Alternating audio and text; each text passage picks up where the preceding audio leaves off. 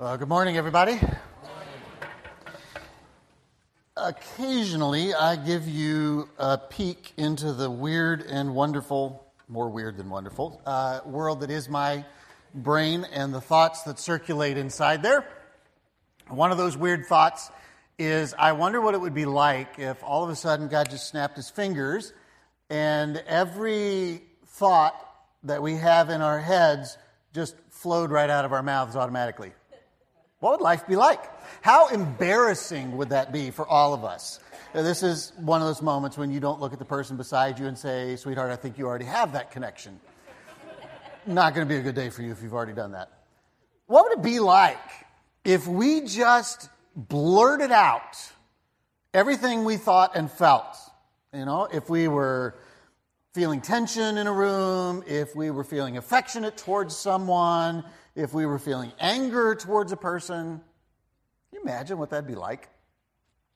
So imagine social settings, like you're in the lobby after church this morning and you walk up to a couple of people you don't know. One of them, you know, does the right thing and they introduce themselves and you stop them and go, thanks, that's nice, it's good to meet you. I was actually more interested in meeting your friend who's standing beside you. Well, that's kind of awkward. It's really the truth we think sometimes, right? We just don't say it.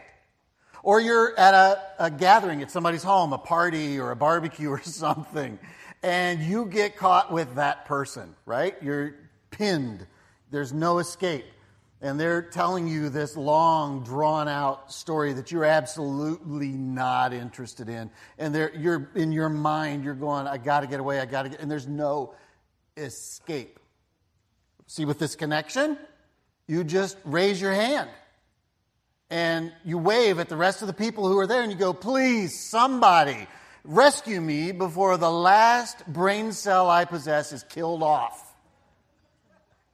It's not going to help you really in the long run, is it? Right? Very few of us are actually that rude in life. We carefully weigh our words, most of us, before we speak. And even doing that, in spite of our best efforts, we're not 100% successful at filtering our conversations. We're nowhere near perfect. In fact, in the book of James, he evaluates us this way. He says, We all make many mistakes. Anybody in on that one? For if we could control our tongues, we would be perfect. And we could also control ourselves in every other way. We can make a large horse go wherever we want by means of a small bit that we put in its mouth. And a small rudder makes a huge ship turn wherever the pilot chooses to go, even when the winds are strong.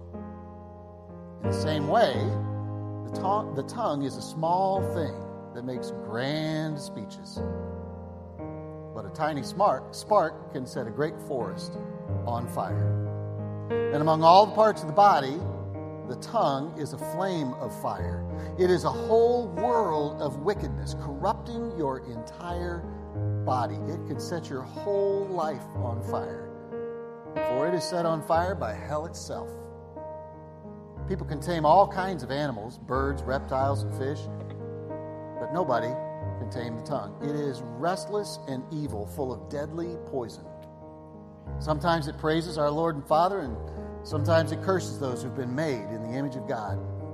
And so blessing and cursing come pouring out of the same mouth. Surely, my brothers and sisters, this isn't right. Does a spring of water bubble out with both fresh water and bitter water? Does a fig tree produce olives or a grapevine produce figs? No. And you can't draw fresh water from a salty spring. So I have never been a Green Bay Packers fan.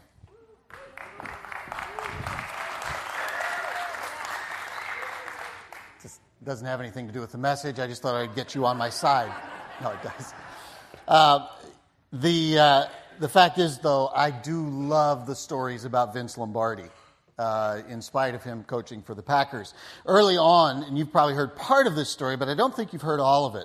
Uh, early on in his coaching career with the Packers, they suffered this horrible loss which makes the story good. And he gathered them in the locker room after this loss. And in his own inimitable style, had them all sit down. Some of them kneeled down. And he said, Gentlemen, we need to go back to the basics. Right? You know the story? Reached down, grabbed an object, held it up, and he said, Gentlemen, this is a football. And we know that part. What's not often told is that one of the big offensive linemen down in the front said, uh, slow down, coach, you're losing me. yeah, so the reason I tell that is because when I read this passage from James, every time I hit it, I kind of stop and go, it's about that basic, right? I mean, really, do we have to dig to that level of basicness in Scripture? Why does James devote that much real estate in five chapters to this? I mean, don't we all get it? I mean, our mouths get us in trouble. But then I start to think about how much trouble our mouths get us into, our words get us into. Virtually every problem that we encounter in our life, or every problem we encounter in the church, either originates with our words. We make it better or worse with our words, or it blows up because of the words that we choose when we're in that problem. And it doesn't have to be our spoken word. These days, it can be what we write that can make the problem better or worse.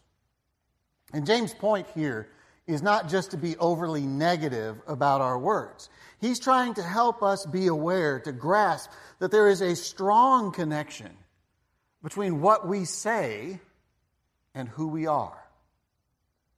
And being Jesus' half brother, it's not surprising that he's alluding back to, pointing us back to Jesus' words when he said, The mouth only speaks what the heart is full of. But I think Jesus' statement that James is alluding to, James takes that just even further in his teaching.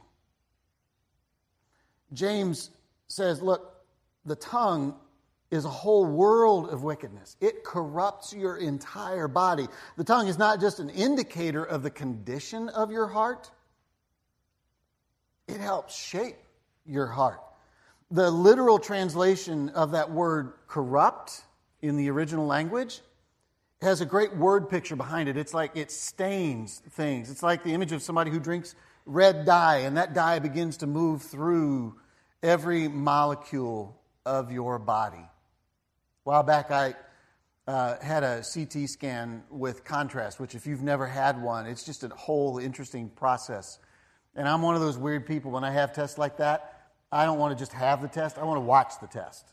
You know, some people like just, you know, just cover my eyes, just get it done with. I like to watch. I like to learn. So I asked the nurse, like, is there a screen I can see this dye going through? And she obliged. So they put the needle in your vein and they hang the bag, and it's this innocuous looking stuff. It's probably radioactive. I could serve as my own nightlight or something. But she let me watch the screen as the scan was going on. And she said, You're going to feel the dye and see it. Cool. You know, two for one movie. So the dye starts to move through, and you feel this warmth going into your arm and then into your chest, and then you feel the rush in your head. Um, and I didn't do drugs as a kid, so it's the closest I got. And then it goes into all of your extremities, and you can see it on the screen. At least I could that day. And it was just this combination of cool and weird at the same time. That's the very kind of image that James is saying to us about the power of our words. They work their way through all of our body, through all of our life, and shape every aspect of who we are. Our words make us better or worse. Our words shape our relationship. Our words are what we use to make promises and protests that dictate a lot of our activities. Our words some of them help us, some of them get us in trouble, some of them just flat out embarrass us.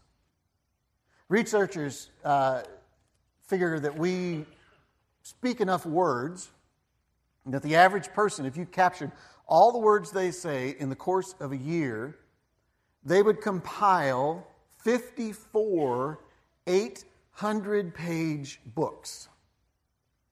Think about that. Now, I know some of you are introverts. My best guess for you is that you would write six short stories. And if you're an introvert, you think the quality of those six short stories would be better than the 54 books the rest of us write. So, you know, if you're married, introvert and extrovert, married to each other, there's the topic of conversation over lunch today. You know, or you're 54 books better than their six short stories. Okay? But nonetheless, we say a lot of words in the course of a year. I think that's why James just says, look, in the course of all those words, we're going to make a lot of mistakes.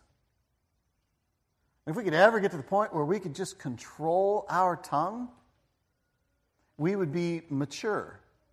That's the meaning of that word perfect, not like without fault, but we'd be mature in our faith. We'd have an authentic faith. And we'd be able to control everything else in our life if we could just get control of our tongue. But nobody gets a pass on this one. Nobody gets to say, I don't struggle with this one. Maturity in speech comes slowly. Total mastery of the tongue is simply impossible. Because we all know that our mind is just not quick enough to stop every thought from coming out of our mouth that we think of. James then jumps in this passage to hyperbole to help us fully grasp this problem that we live with. When he says, you know, we can tame all kinds of animals, birds, reptiles, fish, but nobody can tame the tongue. Now, I read that and I instantly think of the animals, the pets we've had through the years in our family with our kids growing up and you know, I think of all the dogs we've had that we've had to housebreak. I think of the cats we've had. You can't train a cat, cats train you. That's been our experience. But I think the most interesting stuff for me about training animals has really been listening to stories, tracking some stories of animals that are trained to help people who have physical disabilities. Those stories fascinate me. There's been a group that I've loosely followed uh, who for 10 years have been training miniature horses to take the place of seeing eye dogs for people who are visually impaired. I just think that's cool. You know, I don't know who thought of this, but it's a brilliant idea. They do the same work as guide dogs. Uh, this picture on the screen is of a woman named Anne who is visually impaired, and this is her guide horse she has named Panda which I think at some level has to be confusing for the horse. it's kind of like naming your dog Stay. You know? Come here, Stay. It just, it's going to confuse the dog. Think about it. Some of you will work on that the rest of the message. Uh, I just think the horses are a very cool idea. There's a lot of reasons behind it. One of the biggest ones is the horse lives a lot longer and is serviceable to the person for a lot longer than a dog. They say that horse will serve that person enough time that they would go through six or seven guide dogs in the same lifespan, which is phenomenal. These two have a great relationship. It's really fun to read their story. Uh, if you dig a little bit on the web, you're going to find some animals that are a little out there that people use to help with their disabilities. I know. It's just, it's, it's kind of odd that there's that weird stuff on the web. Who thought there'd be weird stuff on the web, right? uh, like this five foot boa constrictor that belongs to a man named Daniel who lives in Seattle. Uh, the snake has been trained, or maybe it's just a natural gift that the snake has, that the snake senses when Daniel's about to have a seizure. And it squeezes him a little tighter than normal, letting him know that he's about to have a seizure so he can take his medication or he can get to a safe place to have his seizure so he doesn't harm himself. I'm not so sure the snake is trying to help him. Just my own opinion. But if it works for Daniel, I expect any day to read a story about how this snake ate Daniel after one of his seizures. It's my own skeptical nature. And then there's Jim who, with his parrot. I, this may be one of the best ones. Uh, Jim has bipolar disorder, and he accidentally somehow discovered that the parrot was sensing when he was about to uh, have an episode with his bipolar disorder and do some destructive behavior. And the parrot would get nervous too, and the parrot would start talking to him. So he trained the parrot to use phrases that were calming to him when the, he and the parrot would get nervous. Now, catch this. So, now when he gets headed towards an episode and the parrot senses that he's heading there, the parrot begins to say to him, It's okay, Jim. You're going to be okay, Jim. Breathe, Jim. And the parrot talks him down. It's just a very cool relationship between Jim and Sadie, his parrot, and it helps him. I think that's fantastic. So that's why he has that funky carrier he's designed on his back. The parrot goes everywhere with him, and they have this great relationship. So picture this picture James, the writer of this letter we're studying, sitting down, cruising through the internet, looking at all this stuff. And he says, as he looks at his web browser, look at this. We can train all kinds of animals. We can train a horse to be a guide dog. We can train a parrot to help a guy with a bipolar disorder. We can pray for Daniel and his snake. But we can't tame the tongue. We can't tame this two ounce piece of meat that's caged in by teeth in our mouth. And through all of his analogies and all of his warnings, James just flat out says the tongue is so wayward, it is impossible to fully control. And we're all in the same boat. In a moment of anger or nervousness or insecurity, we've all said something that we later regret, something we wish we could take back, something we've let out of our mouth and it's gotten the best of us, some way we've stuck our foot in our mouth. And we've caused somebody else real pain because we just couldn't keep our mouth shut. Now, James' words aren't justification for us to just continue down that path, to give up on this struggle, for us to just look at people and go, Yeah, I'm sorry, but that's just the way I am. James says clearly, we all know this is not right. It's not the way for us to live if we're pursuing an authentic faith. The Bible's filled with practical wisdom on how to face this challenge, how to learn to speak differently, even though we'll never do it perfectly. So here's four ideas on how we can do that, just briefly. The first way is to choose grace. We're saved by grace. Let's speak with grace. Every day in our lives, multiple times, we have the option of being frustrated, hurt, irritated, angry, judgmental about something somebody else has done to us. We have a choice. Do we respond that way? Do we let our default mode be to be disappointed or let down in those situations, or do we choose to respond with grace? even when they don't deserve it, maybe especially because they don't deserve it. Because that's the meaning of grace. And in those moments, it'd be great to have this little verse from the Psalms handy and just pray it. Just say, God, take control of what I say in this moment. Don't let me drift towards evil. Don't let me take part in acts of wickedness. Secondly, we can begin to learn to listen more than we speak. That's what James said in chapter 1, verse 19. Be quick to listen, slow to speak, slow to become angry. Some of us in our conversations are what I like to call gap fillers. We get nervous when we're in new situations. We get nervous when there's a lull in the conversation, and so we fill in the gaps rather than let there be silence. And we often, in filling in the gaps, say things that we'll regret later. When we fill in the gaps, we crowd out people who like to take a second or two to think, let the question rest before they respond. We crowd out people who sometimes like to take a breath before they respond. Spending more time thinking and listening helps us avoid misunderstandings, helps us avoid wrong conclusions that lead to words we'll regret. Proverbs says the tongue can bring death or the tongue can bring life. People who love to talk are going to reap the consequences. We can speak differently if we learn to say nothing at all. That's a challenge. But sometimes we need to learn to do whatever it takes to keep from blurting out things that we might regret later. Even if that means literally biting your tongue. I said this in first service. Somebody walked out, walked past me holding their tongue with their hand.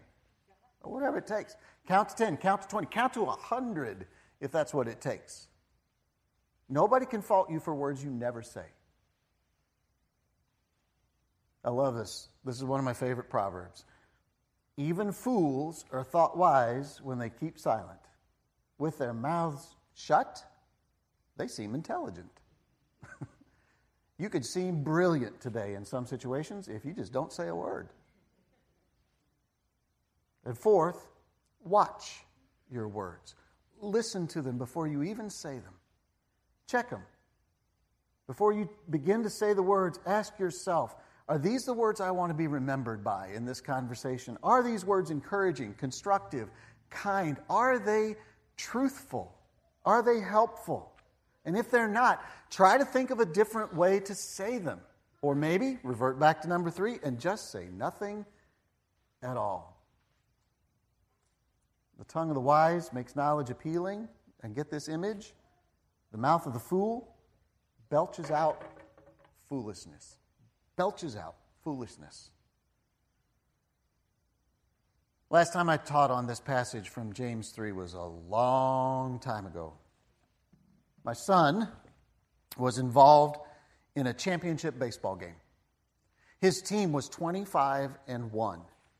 They had won their division, and they were now in the championship game of their division tournament. They'd lost one time all year, and in the championship game, they were facing the only team that had beaten them all year.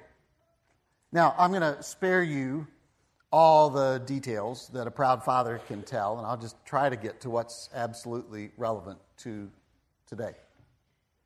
As the game progressed, that championship tournament game, it became obvious that the umpires were calling an extremely unfair game. And it felt to me like the, the uh, home plate umpire, especially, was making bad calls that were directed right at me as one of the coaches. They were pointed right at me. Just me, as if he were on a personal vendetta with me. Somewhere in the fourth or fifth inning of that game, I got vocal. And I felt I was making justifiable complaints and concerns with what I thought was very reasonable tone of voice and surgically precise language. He must have heard it differently. What he said back to me uh, conveyed to me what I interpreted as his general lack of knowledge about the rules of baseball and his very limited vocabulary. And the exchange between us was not very pretty from about 90 feet away. From that moment on, I was on a tirade. And it was an inning or so later that it reached a point where he stopped the game, stepped out from behind home plate, pointed a finger at me, and said, One more word out of you, one more word, and you're out of the game. I chose that moment to speak with the greatest clarity, forcefulness, and diction that I have ever used before or since when I looked at him and said, Fine. He looked back at me and said, You're out of the game. I started walking towards the bench marching is more like it. He followed me and said, and one more word after that, and you're not only out of the game, you're out of the park. I turned on my heel, I looked at him and went, I dropped my hand and walked to the stands, sat down beside my wife, and kept my mouth shut for the rest of the game. Three things you need to know about that ejection are these.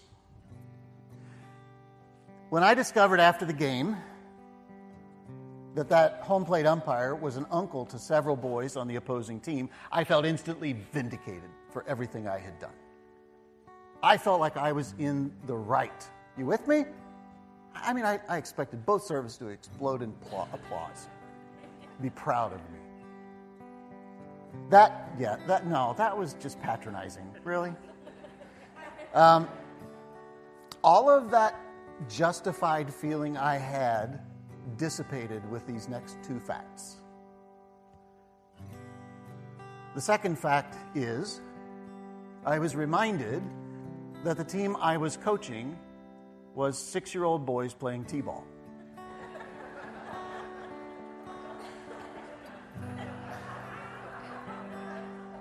It's true. Not making this up.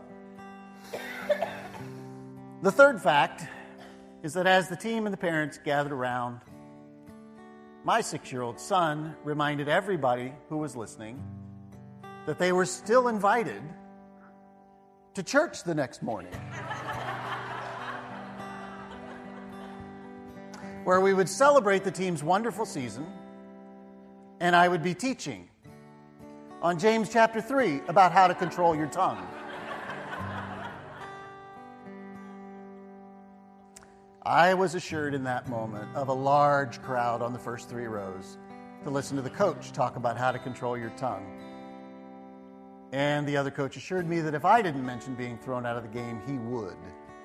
Even though he'd never been in a Protestant church in his life, he was sure the church would be glad to hear the story. We all stumble in many ways. And our words leave marks that can't be easily erased. James calls us to take a look at the words we say every single day. Words that we just let spill out of our mouth without thinking about it. Words that can hurt people unintentionally and sometimes intentionally. Of all of our body parts, our tongue screams the loudest for God's grace. And without His grace, we have absolutely no hope of making any progress, of making any change towards an authentic faith. And though we'll never be perfect, with His grace, we can speak differently. Even the saltiest heart can begin to change, can be speak, begin to speak words that are gracious, that are attractive. And by God's grace, we can come to a place where we begin to understand how to respond to everyone in every situation, even a T ball umpire who's stealing a T ball father's dream.